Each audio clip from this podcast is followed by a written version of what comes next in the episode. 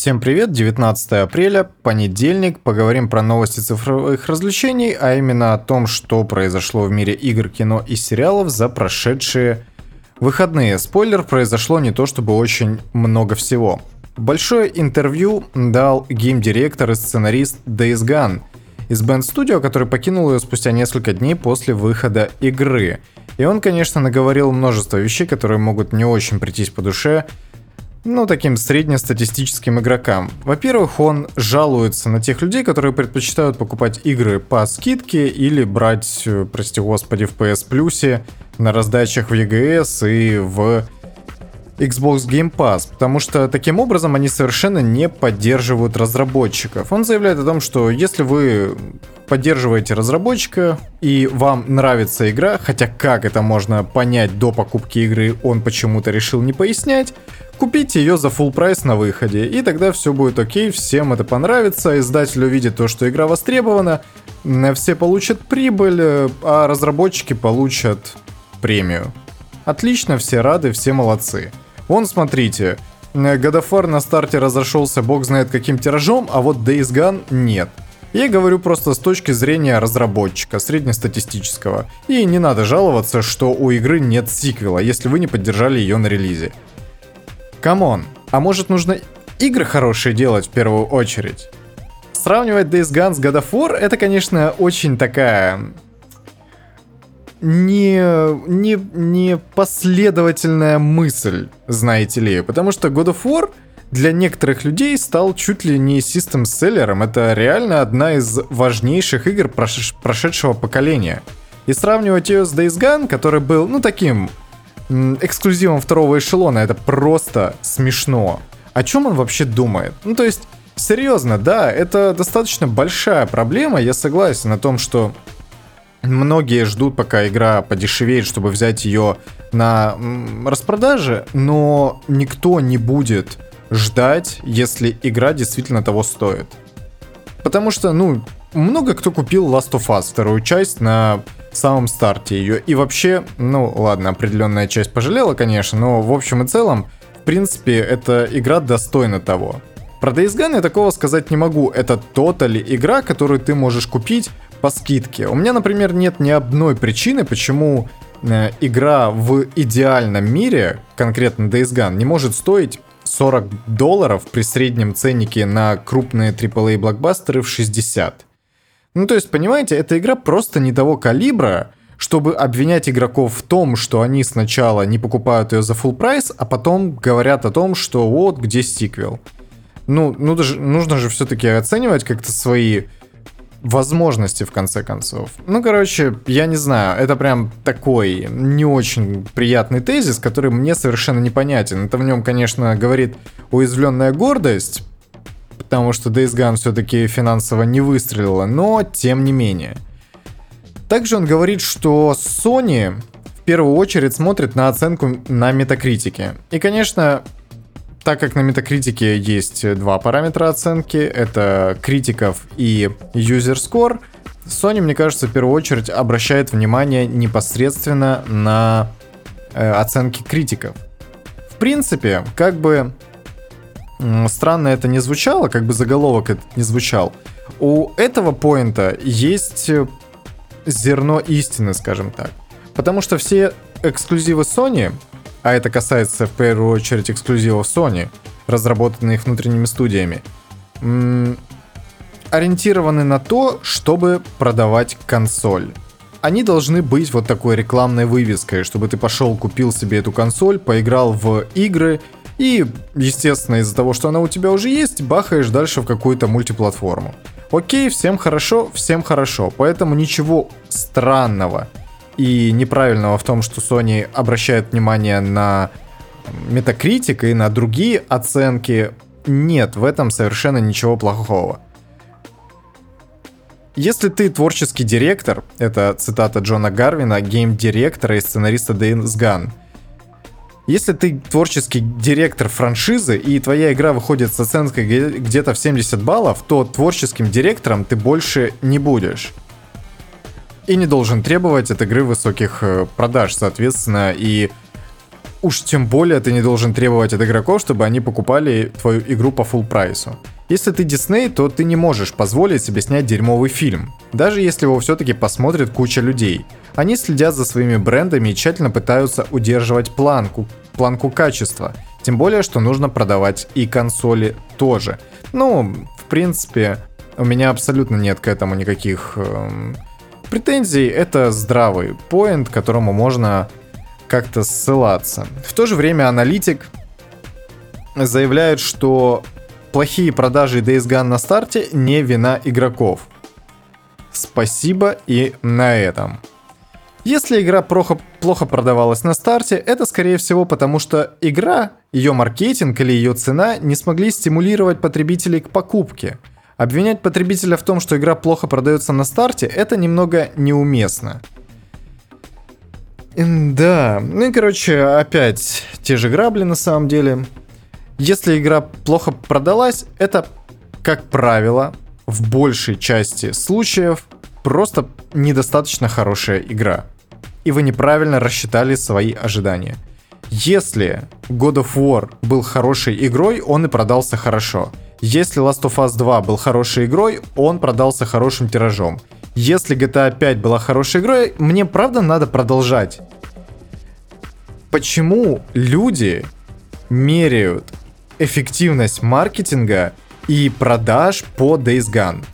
Это абсолютно не то мерило, на которое следует каким-либо образом вообще обращать свое внимание. Days Gone просто недостаточно хорошая игра, и маркетинг тут ни при чем. О том, как маркетинг может подогреть ожидания, это, конечно, уже немного другой вопрос. Например, если бы у некоторой игры с 2077 на конце не было бы такой громкой рекламной кампании, возможно, она бы так хорошо и не продалась. Очевидно, она бы так хорошо не продалась, да. Но тем не менее, это все еще не то. Потому что сарафанное радио и рассказы о том, что это просто 10 из 10 gaming experience надо бежать и брать, работает намного лучше, чем любая качественная маркетинговая кампания. Особенно если она, ну, вы знаете, если она сильно отличается от среднего по рынку, условно говоря. То есть на блокбастеры и на их маркетинг всегда выделяют достаточно большое количество денег.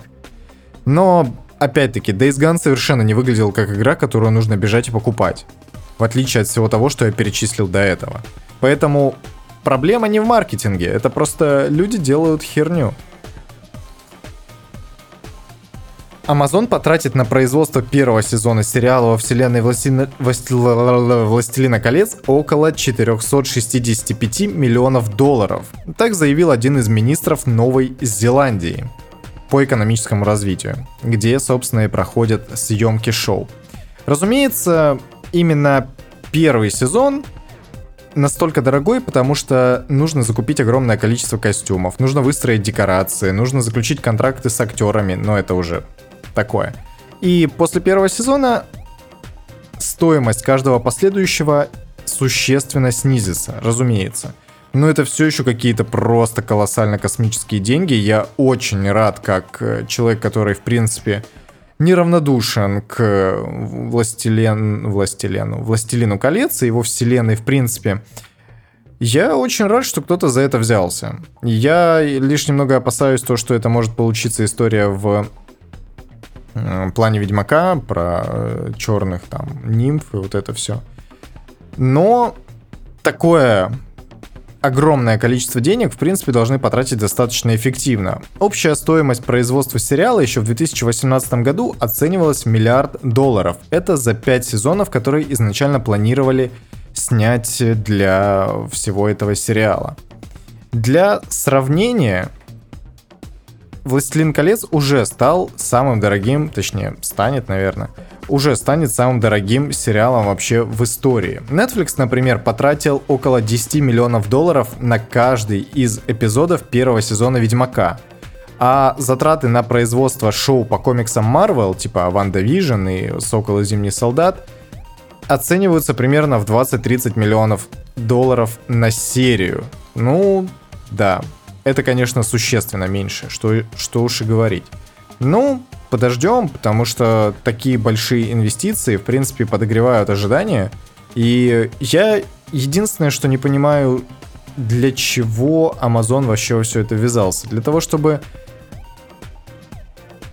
скажем так, сделать долгоиграющую инвестицию в свой видеосервис стриминговый? Ну, наверное, да, но все-таки это какие-то уж слишком колоссальные инвестиции. Хотя уверен, что именно хайп по сериалу во, во вселенной «Властелина колец» может принести достаточно большое количество пользователей.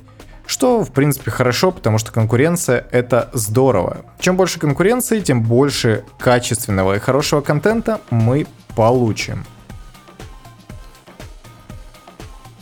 ребята с канала со сложным названием, поэтому просто с YouTube канала провели тесты демо-версии Resident Evil Village на различных консолях PlayStation. PlayStation 4, PlayStation 4 Pro и на PS5. В принципе, несмотря на то, что разрешение на стандартной консоли PlayStation всего 900 пикселей, это, ну, меньше, чем 1080, как вы понимаете, зато подобные Решение позволяет удержать FPS вплоть до 60 кадров в секунду. В режиме производительности на PlayStation 4 Pro те же 60 кадров в секунду, а в режиме качества, который достигает даже там 4К, по-моему, да, 4К 40-45 FPS. На PlayStation 5, разумеется, 60 FPS без трассировки лучей и немного проседающие 60 FPS с трассировкой. В принципе, на каждой из консолей игра работает хорошо, и я бы даже сказал отлично. Потому что все, в принципе, ориентируются на 60 FPS. Конечно, качество графики на стандартной PlayStation 4 довольно сильно проседает из-за невысокого разрешения, но тем не менее это вряд ли ощутимо скажется на геймплее, потому что надо все-таки и честь знать в конце концов. PlayStation 4 уже достаточно старая консоль, которая уже в этом году исполнилась 7 лет. И такие результаты — это признак хорошей оптимизации Resident Evil Village. Поэтому играбельно, что, в принципе, радует. Ну и дальше тут остались какие-то небольшие новости. Поэтому буквально одной строкой по ним пробежимся. В российском интернет-магазине. Почему я назвал это интернет-магазине? В российском цифровом магазине Nintendo, где продаются, собственно, игры Nintendo, но цифровые их копии, я очень пока-личному это формулировал, но вы понимаете. Там, короче, выросли цены на отдельные игры Bethesda, вплоть до 5400 рублей. Цены поднялись также на и Skyrim и еще на некоторые тайтлы. Например, Wolfenstein The New Colossus и Doom Eternal. И каждая из них подорожала практически на 1000 рублей с 4,5. Неприятно, но в принципе как мы уже говорили раньше, Nintendo просто корректирует стоимость игр под актуальный курс рубля. Фанатский мод-сиквел Wolfenstein 3D под названием Blade of Agony выйдет 30 апреля. И это, конечно, прям новость-новость. Потому что я посмотрел трейлер этого фанатского сик- сиквела, и выглядит он действи- действительно очень любопытно. Я что-то начал заговариваться. Команда модеров работала над Wolfenstein Blade of Agony как минимум 4 года. И на данный момент бесплатно доступны первые две главы этой модификации. Скоро же, а именно 30 апреля 2021 года, выйдет последняя финальная глава и также добавят некоторые обновленные фишки и новые карты для первых двух глав. Всего же в сумме их будет больше 30, относительно симпатичная графика и вот это вот все. Также история расскажет про похождение все того же Уильяма Бласковича, который снова отправляется на передовую, получив сообщение от старого товарища и сослуживца. Новые оружия, новые враги, более хорошая графика и вот это все. В принципе, выглядит симпатично. Думаю, что определенное количество людей это может заинтересовать. Обновленная линейка видеокарт GeForce RTX 3000 серии обзаведется улучшенной защитой от майнинга. И да, это, конечно, не новость, потому что первая подобная история очень быстро закончилась провалом, потому что видеокарту 3060 Ti достаточно быстро взломали, хотя она тоже обладает некоторой защитой от майнинга, но в принципе подвижки в подобном направлении это в принципе хорошо. Единственное, что подобные решения ограничивают майнинг только эфира. Хотя большинство альткоинов фармится точно так же на видеокарте, пускай и с меньшим успехом. Поэтому можно ли в таком случае будет ожидать бум какого-то другого коина, я, если честно, не могу предсказать, но в принципе, опять-таки, подвижки в подобном направлении, если они действительно увенчаются успехом, это очень хороший знак. Digital Foundry протестировал внешний SSD на PlayStation 5. Для этого они подключили HDD, SSD и супер а, SATA SSD, точнее, и супер, как короче, прогрессивный NVMe SSD к PlayStation 5, потому что встроенный порт для расширения все еще недоступен, и когда его активируют, непонятно. Загрузили туда игры с PlayStation 4, потому что на внешний накопитель игры для PlayStation 5 поставить нельзя. Ну, точнее, можно, но запустить нельзя. И результаты получились достаточно любопытные. Скорость на SSD-шниках встроенных и на внешних практически никак не отличалась. Что хочется по этому поводу сказать? Стоило ли вообще говорить о том, что у PlayStation 5 настолько прогрессивный SSD-шник, что результатов он не показывает никаких совершенно. Ну, конечно, тут я немного утрирую, потому что все же нужно понимать, что работу алгоритмов игр будут специально адаптировать под то, как работает непосредственно конкретный SSD, и вполне возможно, что он действительно очень быстрый, и разница будет заметна. Но об этом мы узнаем только впоследствии, хотя никак это не проверить уже, наверное, не получится, потому что, опять-таки, игры для PlayStation 5 с внешнего SSD-шника запустить невозможно. Фанаты GTA 5 подсчитали количество обязательных убийств для прохождения игры. И их оказалось 726, и самый кровожадный из персонажей далеко не Тревор Филлипс. Как оказалось, больше всего убийств делает именно Франклин. Короче, что они сделали? Они прошли всю сюжетную кампанию, не устраивая бессмысленных бойн, и старались как можно меньше убивать ненужных героев и, точнее, врагов. Если подкрепления поступали бесконечно, пользователи пытались как можно быстрее остановить этот процесс. Если можно было по-тихому сбежать, они выбирали этот пункт.